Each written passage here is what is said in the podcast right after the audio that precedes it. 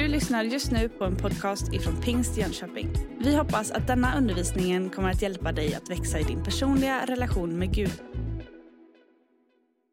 Välkomna till påskpodden i Pingst Jönköping. Jag heter Ulrik Josefsson och jag ska läsa Bibeln tillsammans med oss en liten stund i den här påskveckan.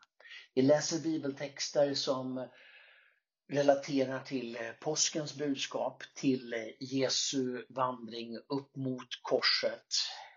Texter som påminner oss om Jesu lidande och död under det som vi brukar kalla för stilla veckan. Idag har vi kommit fram till onsdagen. Onsdagen brukar kallas för Dymmelonsdagen. De här olika påskdagarna har ju lite olika namn och Dymmelonsdagen får sitt namn ifrån dymmeln. Den här träkläppen som man den här dagen bytte ut i klockorna. Från de vanliga metallkläpparna som gav ett skarpt och vasst klockljud till en trädymmel, en träkläpp, för att klockan skulle ge ett dovt ljud. Vi är på väg in i den absoluta höjdpunkten av lidandets väg. Vi är på väg in mot kulmen av fastan. Och vi är på väg in i kärnan av berättelsen kring Jesu lidande. Och därför så ville man låta också kyrkklockans ljud signalera det här. Att när klockan ringer så ska vi påminnas om nu når vi kulmen av den här långa perioden av fasta. Den här tydliga vägen in mot påsken.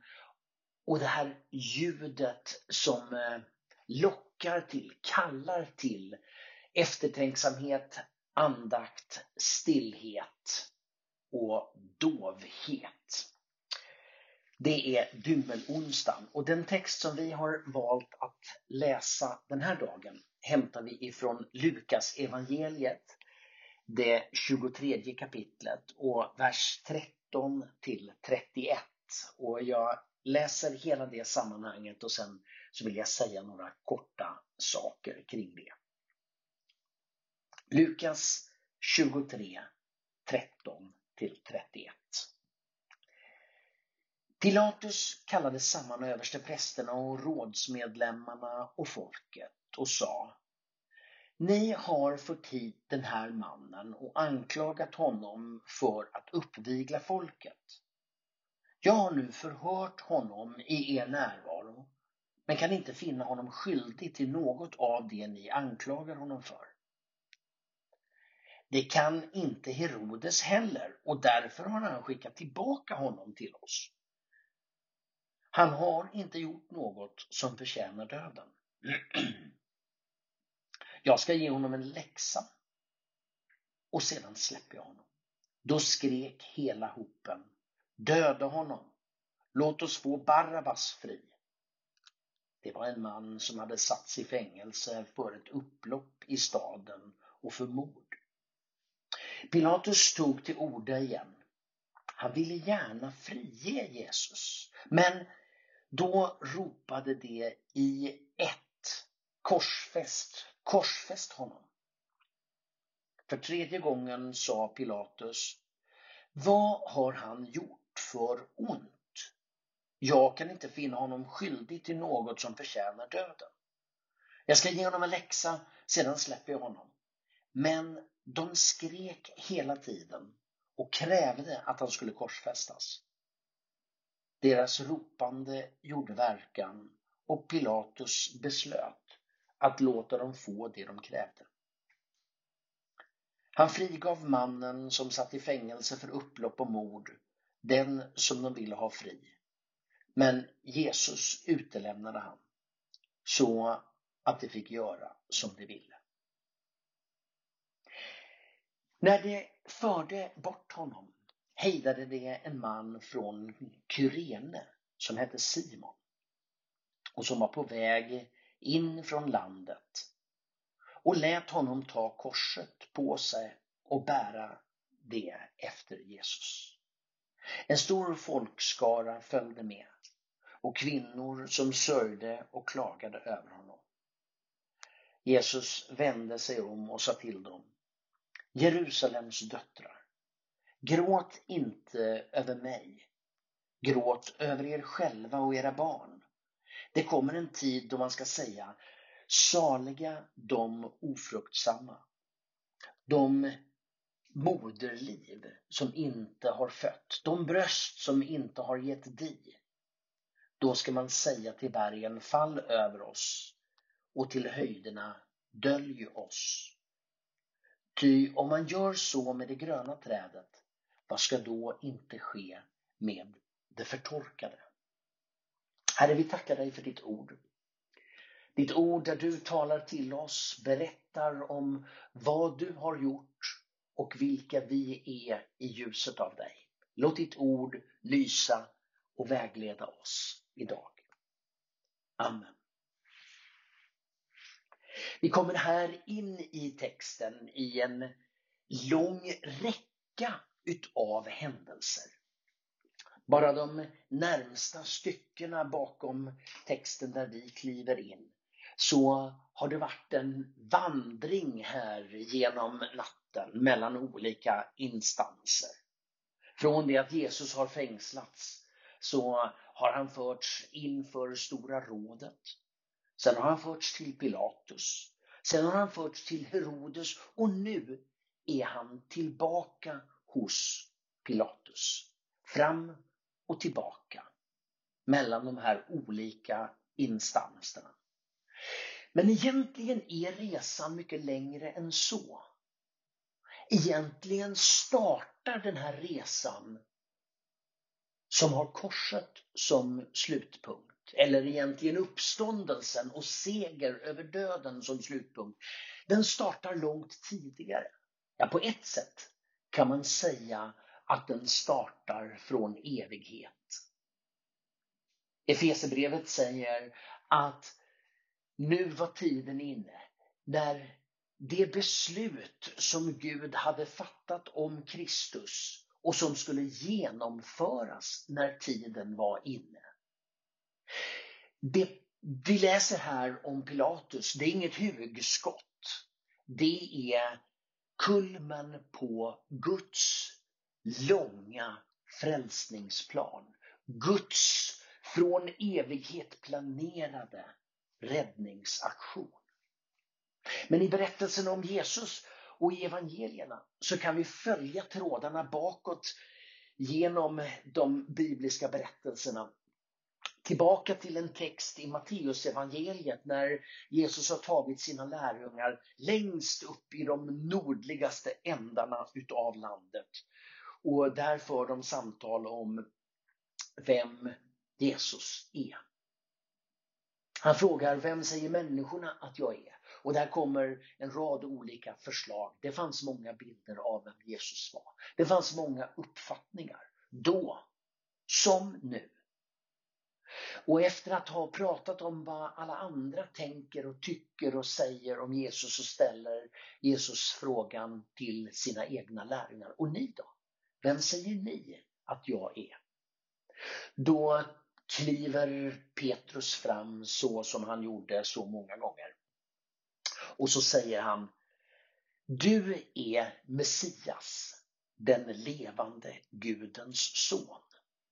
Och med det som utgångspunkt så börjar Jesus tala om den bekännelsen som grund för den kyrka som han vill bygga, det rike som han vill forma. Bekännelsen kring vem Jesus egentligen är. Det är startpunkten till vad som sedan händer med Jesus. Och det intressanta i Matteusberättelsen där i Matteus 16, det är att direkt efter berättelsen bekännelsen, när Petrus och lärjungarna har bekänt sin tro på Jesus som Messias och som Guds son.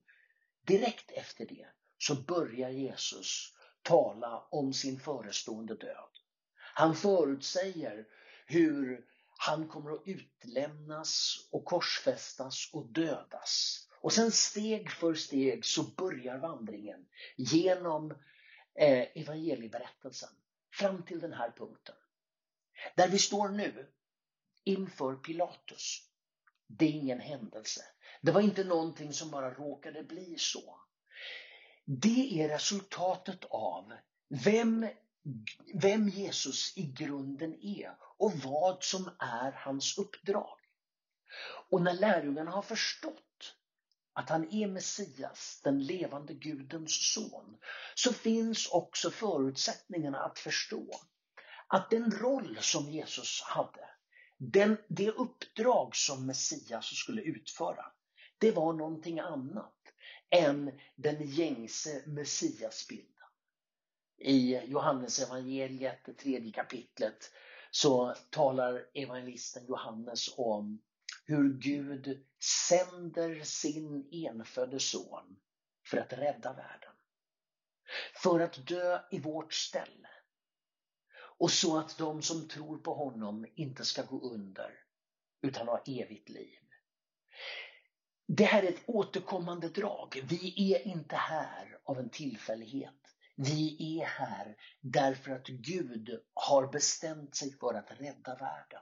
Och göra det genom att själv ta människornas straff, skuld, lidande och död i vårt ställe.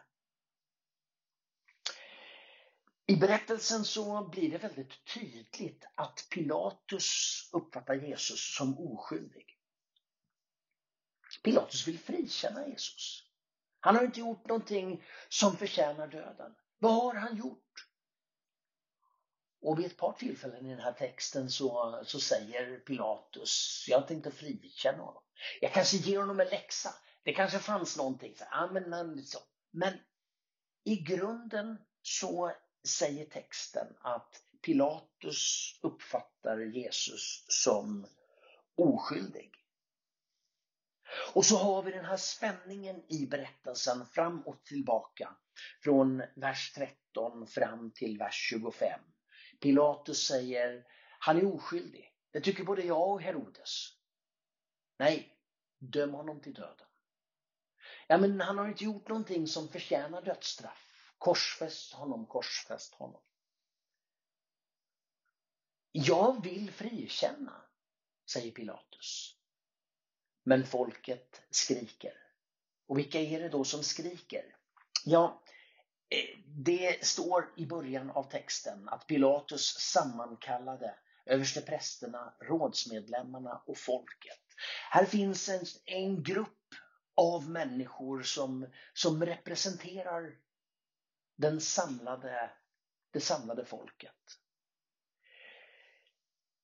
Den här texten och liknande texter i andra delar utav evangelieberättelserna har genom historien använts för att lägga skulden för Jesu död på judarna.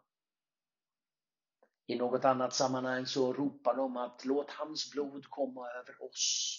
Alltså, man har tolkat det som att det judiska folket, därmed judarna genom alla tider, är skyldiga till Jesu död, och det har använts för att på riktigt måla ut antisemitismen som grundad i judarnas beslut att avvisa Jesus. De tog avstånd från Jesus. De bejakade inte hans anspråk. Och när vi läser lite tidigare i sammanhanget så är det just på den här frågan om vem Jesus säger att han är. Tidigare i kapitel 22 så säger Jesus att hädanefter så ska ni se, ska människosonen sitta på den gudomliga maktens högra sida. Då sa de allesammans, du är alltså Guds son. Och han svarade, ni själva säger att jag är det. Vi behöver ingen mer. Han har hädat. Han har dragit själv straffet över sig. Han förtjänar döden. Huvudfrågan handlade alltså om Jesu anspråk. Det som lärjungarna sa i Matteusevangeliet 16 när de bekände honom som Messias och den levande Gudens son. Den bekännelsen omfattas inte utav folket som här står på Pilatus gård och ropar korsfäst. Den avgörande frågan är hur man ställer sig till Jesus. Och Jesus begråter detta. Han gör det lite längre fram i texten. Gråt inte över mig, gråt över er själva och era barn, säger han till Jerusalems döttrar. Det är en återklang av det som står i Lukas evangeliet i det 19 kapitlet. I berättelsen om när Jesus tågar in en vecka tidigare, knappt en vecka tidigare, tågar in i Jerusalem och i Lukas berättelsen stannar upp mitt i glädjen, mitt i hosianna-ropen och gråter över Jerusalem och säger att de har dragit dom över sig för att man inte förstod att tiden var inne för ett Guds besök. Att inte förstå vem Jesus är, det är grunden till problemet. Att inte ta till sig Jesu identitet, det är grunden till upproret. Att avfärda det Jesus har att ge, det är att vända sig bort från allt det livgivande som Gud genom Jesus vill ge oss människor. Och därför så slutar den här berättelsen där vi slutade med att Jesus vänder sig till gråterskorna. De var förmodligen professionella gråterskor, men här gick också en stor mängd människor med och förskräckte sig över det som var på väg att ske med Jesus. Och han säger, gråt inte över mig, gråt över er. Varför? Därför att man inte förstod att tiden var inne för ett Guds besök. Därför att man avfärdade både Jesu person, identitet, men också det uppdrag han hade. Och därmed så drog man en dom över sig. Och så talas det här med hänvisning till en profetia i Hosea-boken om hur bergen ska övertäcka människorna. Även jorden, skapelsen, används som redskap för att synliggöra hur långtgående domen är. Det sista som jag vill säga någonting om, det är det här frisläppandet av Barabbas. I Lukas evangeliet så får vi ju väldigt lite information om vem Barabbas är och varför han skulle frisläppas. Lägger vi pussel med de andra evangelieberättelserna så träder bilden fram lite mer. Vi får veta i de andra evangelieberättelserna att det tillhörde traditionen att Pilatus skulle frisläppa en fånge i samband med påsken. När offerlammet offrades för folkets synder så gestaltades det genom att en fånge frisläpptes. Det här visste folket och därför ropar de, döda honom och låt oss få Barabbas fri. En rättmätigt dömd fånge som satt i fängelse för upplopp och mord, som satt där på grund av sitt eget uppror mot rätten. Han skulle komma att bli frisläppt. Och Jesus skulle ta hans ställe. Barabbas, det är ju ett namn. Men det är sammansatt av två led. Bar betyder son. Abbas betyder far. Han hette Barabbas, men hans namn stod för faderns son. Och häng med mig här nu i hur de här rollerna går i varandra genom namnen och beteckningarna som används. Här har vi faderns son som på grund av eget uppror har dragit dom och död över sig och nu sitter i fängelse. Här har vi Messias, Guds son, som blir dömd, oskyldig. Men genom att frisläppa Barabbas. Och vi har Jesus som talar om sig själv som människosonen med bilder ifrån Davids profetier och Daniels texter i Gamla testamentet. Faderns son, Barabbas, den som Gud har skapat och som har sin förankring och sitt värde i att vara ett Guds barn, sitter fängslad på grund av eget uppror. Gud sänder sin enfödde son för att dö i vårt ställe, för Barabbas och för alla andra av Guds barn som på grund av egen förskyllan har dragit dom och död över sig på grund av sitt uppror. Och den som gör detta möjligt, det är Jesus som människosonen, denna gudafigur som är gudomlig men kommer i mänsklig skepnad som en människa. För att gestalta det gudomliga men bära det mänskliga. Här i den här berättelsen om Barabbas frisläppande och dödsdomen över Jesus, så är hela mänsklighetens historia inbäddad. Och din och min historia, din och min existens inbäddad. Du och jag, som Barabbas, Guds söner och döttrar, utifrån att vi har vårt ursprung i honom och i den meningen är hans barn. Vi är dömda på grund av våra överträdelser och har förlorat härligheten från Gud.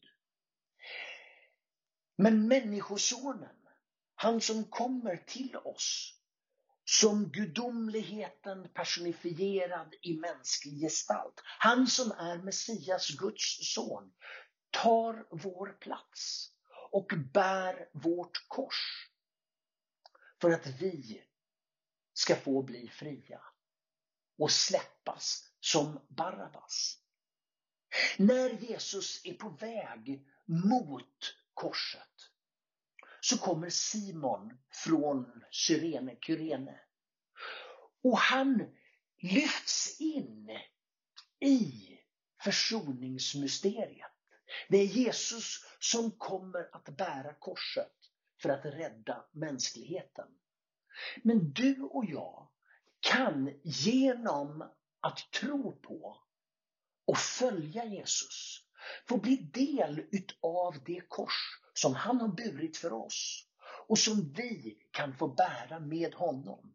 Inte för att vi ska dö på hans kors, det har han gjort en gång för alla. Men för att vi genom att ansluta oss till honom, tro på honom, lita på honom och bli en del av det rike som han vinner genom sin död och uppståndelse, så kan vi får bli en Simon från Kyrene som också får bära det kors som Jesus bär för hela världen. Vi får bära korset en liten sträcka. Simon bar den inte in i döden. Han bar det en liten sträcka för att bidra till att korsets budskap skulle spridas över världen. Du och jag, vi är Barabbas som frisläpps ur vår dödsdom. Men vi är också Simon som får bära korset en liten sträcka för att ytterligare människor ska få del utav detta livgivande budskap som går genom Jesu död till uppståndelse och liv. Genom hans dom för att vi, Barabbas, ska släppas fria. Han gör det istället för mig. Han tar domen istället för mig. Han tar korset istället för mig. Han tar döden istället för mig. För att jag ska få del av hans liv och välsignelse. Detta är det saliga bytet. Detta är påskbudskapets innersta kärna. Hur Gud blir människa för att bära människans synd och skuld, död och uppror. För att vi som Barabbas ska kunna bli fria och få möjlighet att bära detta livgivande budskap ut i världen. När vi alldeles strax avslutar den här poddandakten så skulle jag uppmana dig att återvända till de här texterna. Läsa dem igen och fundera över dem. Tänk på alla gånger som du har svikit. När du har vänt dig bort. Och när du har visat dig ovärdig. Och tacka honom för att han en gång för alla har burit straffet för alla de missgärningar, för alla de svek, för alla de gånger där du och jag inte har levt upp till det som är vår sanna bestämmelse, nämligen faderns barn, Barabbas. Tacka honom för att han har burit det för din skull. Ska vi be tillsammans. Herre, vi tackar för din nåd och välsignelse, för din närvaro och din omslutande kärlek. Den kärlek som drev dig från himlen till jorden. Som drev dig att bära lidandet, smärtan och utsattheten för att vi, likt Barabbas, skulle släppas ur vårt fängelse, ur vår dom, ur vår förbannelse. Vi tackar dig för att du gjorde det för oss. Att du tog det istället för mig. Och Herre, vi ber dig att du välsignar och du bevarar oss alla. Herre, vi ber dig att du låter ditt ansikte lysa över oss. Och du ser på oss med den nåd som du vann genom din seger på Golgata. Herre, vi tackar dig för att du vänder ditt ansikte till oss.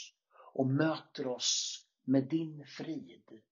Som bara du kan ge och som övergår allt förstånd. Och som ger våra tankar och våra hjärtan skydd genom Jesus Kristus.